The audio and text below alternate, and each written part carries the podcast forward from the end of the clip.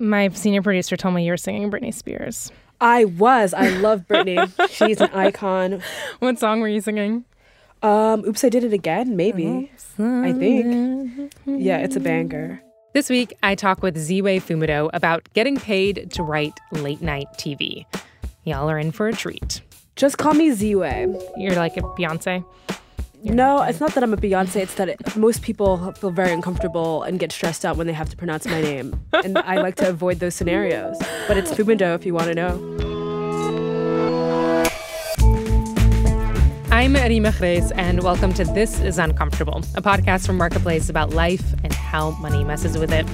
In this episode, I get to do one of my favorite things, which is ask someone whose work I find super fascinating a bunch of big questions about work and money.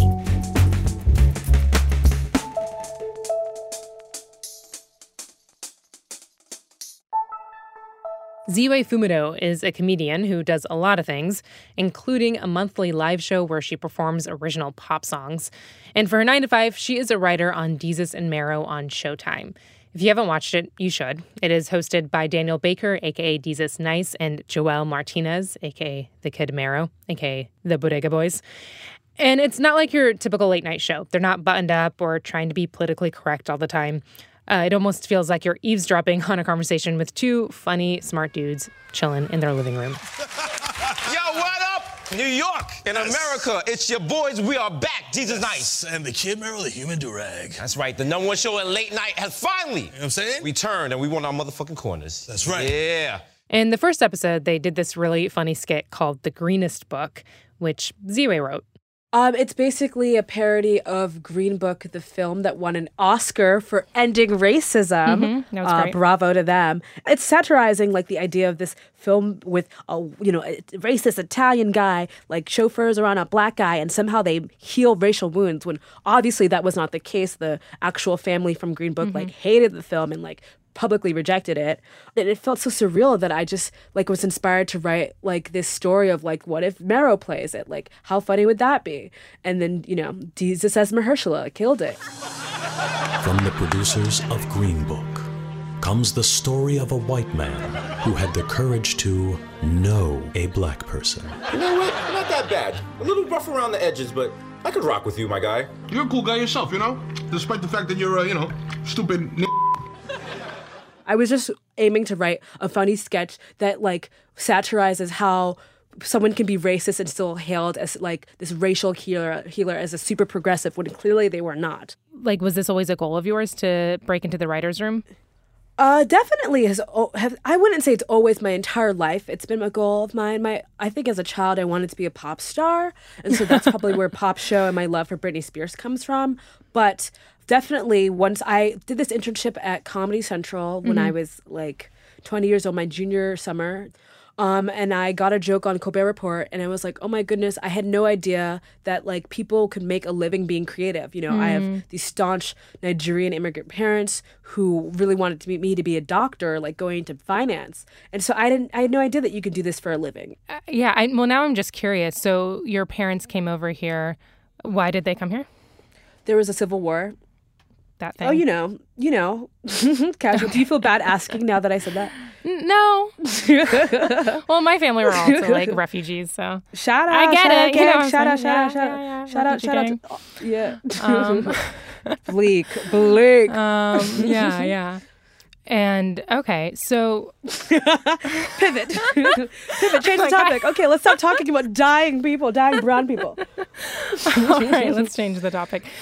Okay, so when uh, you got your joke on the Colbert Report, um, did you like text your parents and tell them? No, they don't care. They have no idea what I do for a living, and they don't know who Stephen Colbert is. Really?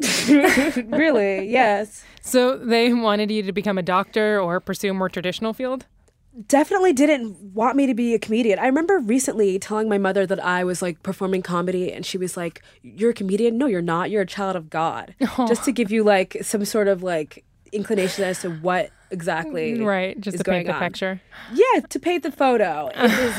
It is. It's different. It's just culturally different. They don't Yeah. understand what I do. I mean, yeah, no, I'm cool with that. Right. No, I understand that. I feel like my parents were very similar. Um, exactly. they didn't and they're like, we didn't come to the U.S. for you to just exactly. like have A fun. hundred percent. yeah. Like the, all the sacrifices they made, and I want to tell jokes in the back of Union Hall. You know, like I get it. I understand. Wait, let's talk about money. So, um, how would you describe your relationship with money? Uh, I'm not rich, so horrible. Mm-hmm, I wish I was. I really wish that I was born with a trust fund. That would have been nice. Mm. That would be have been nice. nice. Yeah, Yeah. kid. Who I would you be? Mm-hmm. wish. I wish I was screwed. Colonization is honestly what got what got me because my grandfather was a chief, but you know the Brits really screwed up Nigeria. Wow. Yeah, so to think I could have been a, the heir to a Nigerian throne. Actually, though. um, so you would describe your relationship as horrible. I mean, yes. Does it stress you out? Does money stress me out? Um, not as much as it used to. I used to work at this restaurant called Brother Jimmy's. It was I was a hostess, and that was that was just hard. It's just hard to like w- work on your art and also be hungry.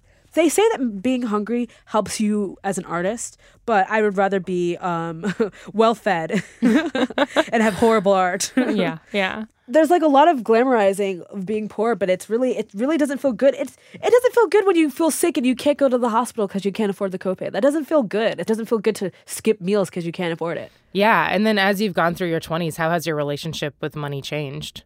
I'm I'm more successful than I was five years ago, two years ago, three years ago, for sure. But I definitely don't feel like secure in my money because if I ever stopped working, I that would be it. Like I have savings, but not enough to really sustain me for more than a year, two years. Like, and th- I don't have uh, you know the safety net to fall back on where where some other people do. You know, but it's it makes me into the person I am today for sure. I'm appreciative of money. I work hard for my money. We're living in like a late stage of capitalism, and you see that in how everyone has become a personal brand. The need to make money and generate wealth is so deep that like everyone has to sell everything all the time. Your side Including hustle, their personality. You- Yeah. including their person. Literally, it's like you're selling your personality. You're selling your your tweets, your Instagram. You're putting that on to like try to make a quick buck, but at what expense? You know. Hmm. It's really intense. Yeah. Living in this age, but it's really intense. Yeah, well, you were doing that for a while, right? Like while you were a hostess, you were also creating. Yeah, I was tweeting. I was literally uh, twi- Twitter is the reason why I'm employed. And Twitter is like it's tough because woo, what it's done to democracy. Woo, tough, tough. But it's like how the, how much black visibility, how many minorities have, have gained visibility because of this social media website where like the gatekeepers couldn't stop us from from being, Being viral and making yeah, being ourselves, like literally making jokes. It's like if your joke has a hundred thousand likes, okay, then this person may be funny, you know. Whereas like eh, ten years ago, fifteen years ago, gatekeepers would decide what's funny, what's not. And when you were tweeting, was that like an intentional decision on your part? Were you like, I need Definitely. to build my, yeah, I need to build my it brand. wasn't like one day I woke up and I had thousands of followers. Like I was tweeting into the wind for a very long time. Hmm. Uh, but I did that consciously, being like, okay, if I tweet and show my jokes, then maybe eventually, like, I can get a job, like, and I can be hired for my comedy and for my art. But I did a lot of free labor, and I still do free labor to get my comedy and get my art out there, so I can make money off of my art.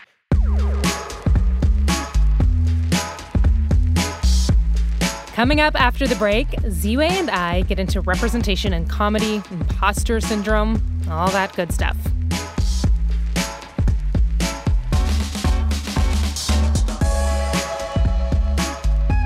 Hey, this is Uncomfortable Listeners. I want to introduce you to a podcast that I think you'll love. It's called Adulting. It's about how we're all trying to figure out how to be a grown up.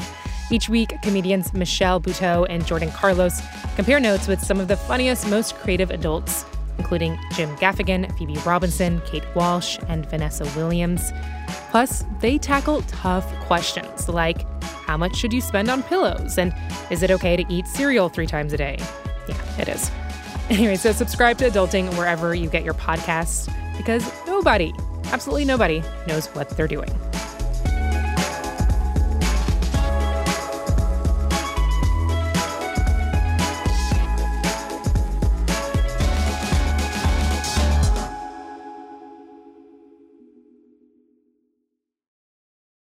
It's easy to know you want to make a change in your life, but it is hard to actually do it.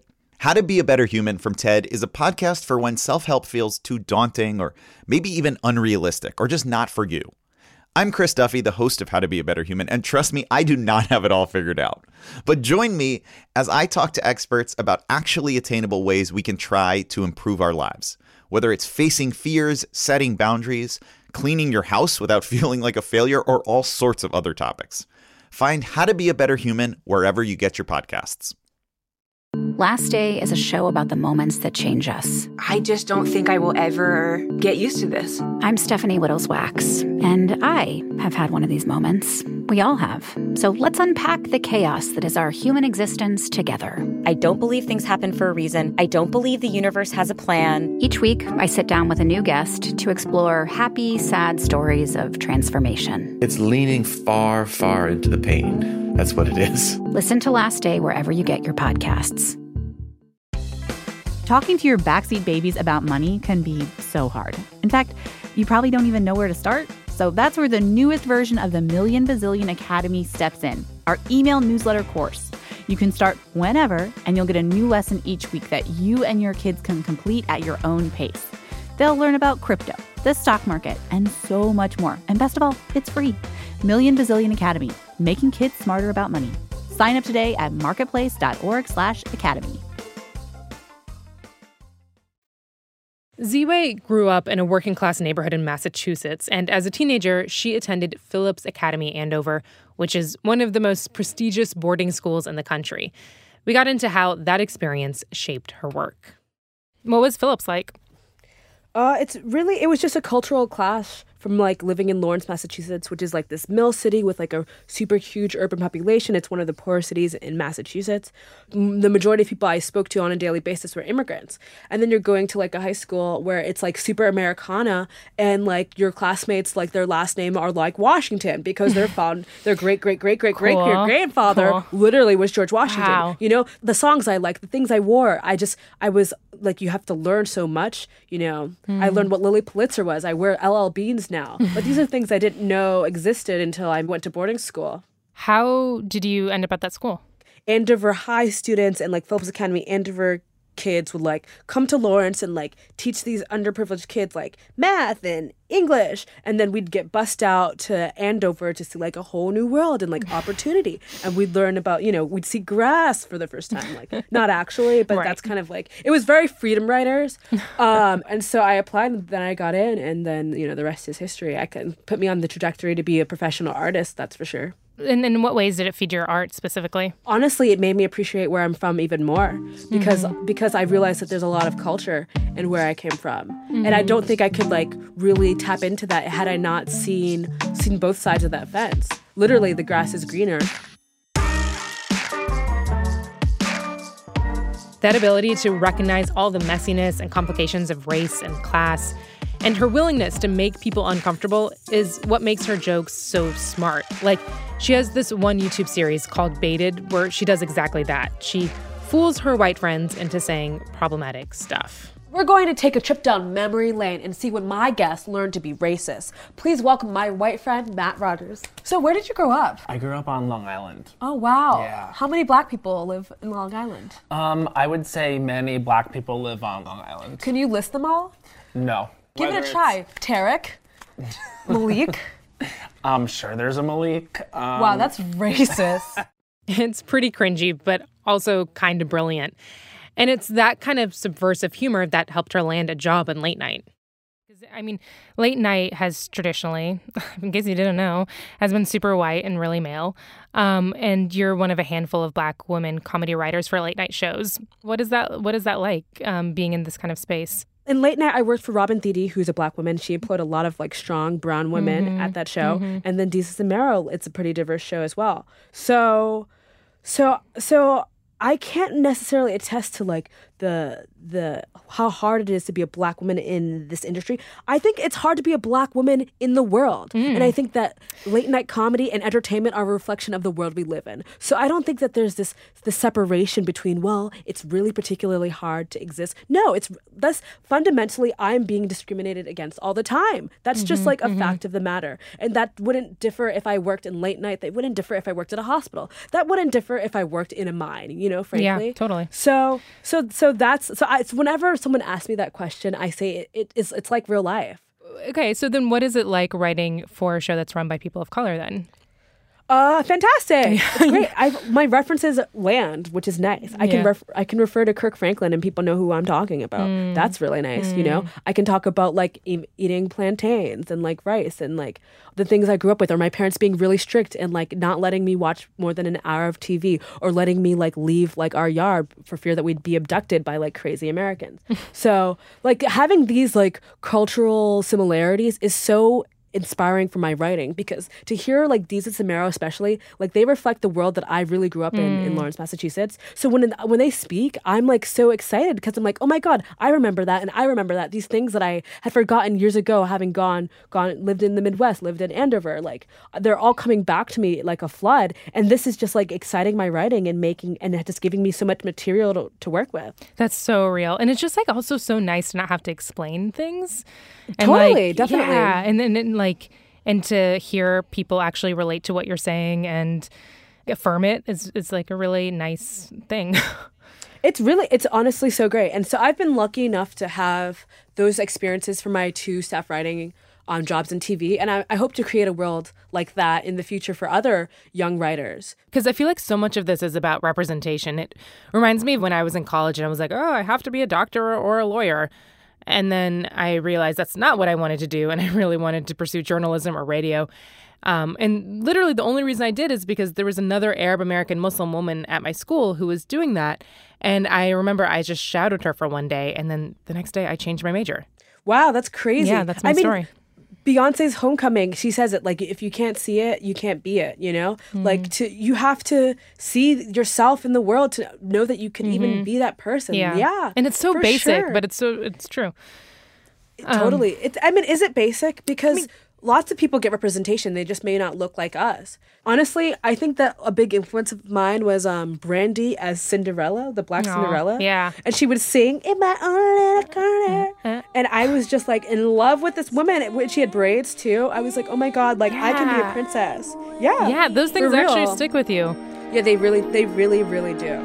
In my own little corner, in my own little chair, I can be whatever I want to be. As a young writer, do you ever feel like imposter syndrome or anything like that? All the time. Mm-hmm. Every day. Um, yeah. All I the mean, I time. feel I'm like like, that. why are you guys interviewing me?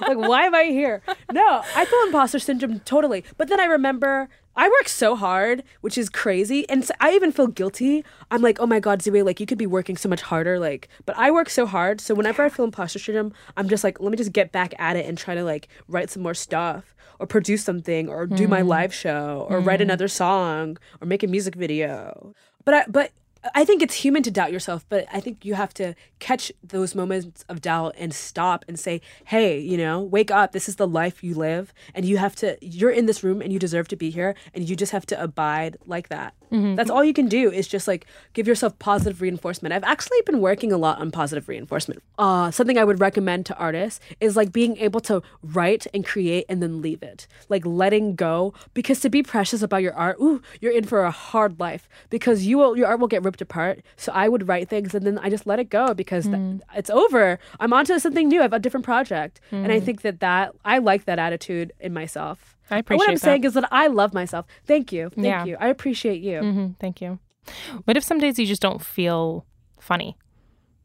Um, yeah, sometimes. So a lot of the time, as a comedian, I'll write a joke and be like, "That's the last funny joke that I'll ever write." I don't know how I'm gonna get another one out there. You know? Yeah. You have like a viral tweet, it gets like hundred k. You're like, "Well, that's the last tweet I'll ever it. do because that's that's all I got." Like, I've the well is dry. Yeah. Um, but as a professional, your goal is to just like being able to turn over and turn over, even when you don't feel like writing right? Like being a, doctor, I would compare comedy to being a surgeon and being Mhm. able to That seems apt. to heal patients even when you don't feel like it.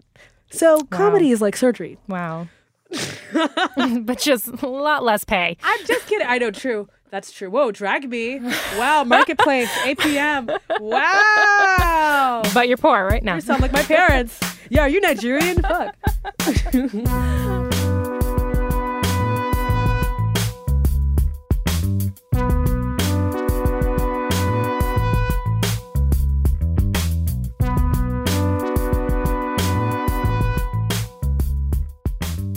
Going to shift the conversation a little, and it, I, I want to play a game with you. Okay. Okay. We don't have a name for this game yet. Um, Mm. I'm going to call it rapid fire questions. Okay, that's really cool. That's It's really very clever. All right. So, are you ready? Yes. Okay. Would you rather win fifty thousand dollars for yourself or have your best friend win five hundred thousand dollars? My best friend is me, so the, the latter. Wow. wow. Okay. I Was not expecting that answer. Sorry. Um, all right. Would you rather be a multimillionaire, but every time you're on stage, it's like mediocre? Mm-hmm. Or would you rather be a legend and be broke forever? Uh, I think I would rather be a legend, but the idea of being a multimillionaire who's mediocre, that doesn't sound so bad, Mhm. honestly. Okay. What's your cheapest habit? My cheapest habit, um, che- I'm cheap. I'm a cheap person um, because I was raised by uh, Nigerian immigrants who taught me the value of a dollar. So my cheapest habit is going on dates that I hate. free food. Just kidding. I didn't do it for the free food. I did it for the company. Mm-hmm. Because when we're here, we're family. Um, what is the stupidest thing you've done with your money? the dumbest thing I've done with my money, go into debt for college. Yeah, that's real. That's dumb. If you were a scammer, what would your scam be? What would my scam be? Um, being a professional artist. That's a grift. the idea that people pay me for my words, woo, scam. What's the best money advice that uh, anyone has ever given you? Um, don't spend money you don't have.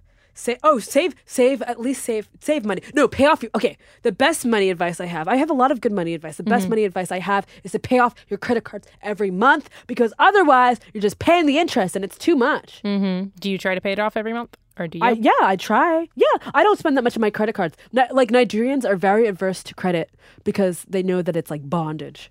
Hmm. So, How much money do you have saved up? how much money? I don't know. I have no idea. Not enough. That's how much money I have. Not enough. Until until I have a house and liquid after a house, I don't have any money. To me, money is like being able to like live and create your art and do whatever you want independent of like having to do this thing to make rent and make bills. Quick last few questions, rapid fire. Who would you love to interview?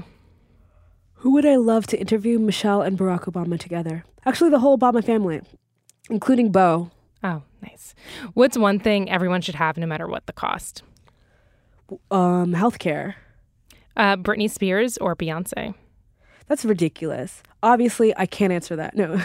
I think Beyonce because she's such an influence, but Britney Spears was my first pop star. So again, I refuse to answer. I don't pick between my pop stars. Mm, mhm, that's a sensitive I really topic. don't. Yes, it is. Yeah. Do you want me to get doxxed? All right, Ziwe, uh, thanks for coming on the show. It was a lot of fun having you here. Thanks for having me. It was such a pleasure.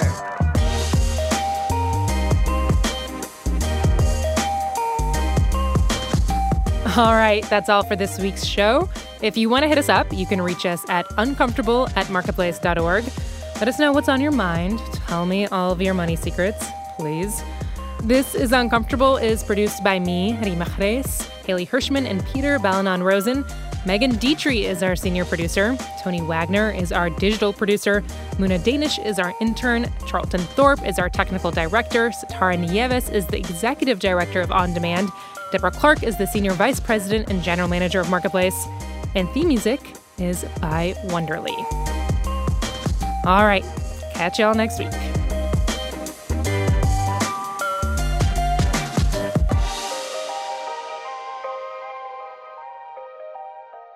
The good things that I've created are only because I've created so much bad.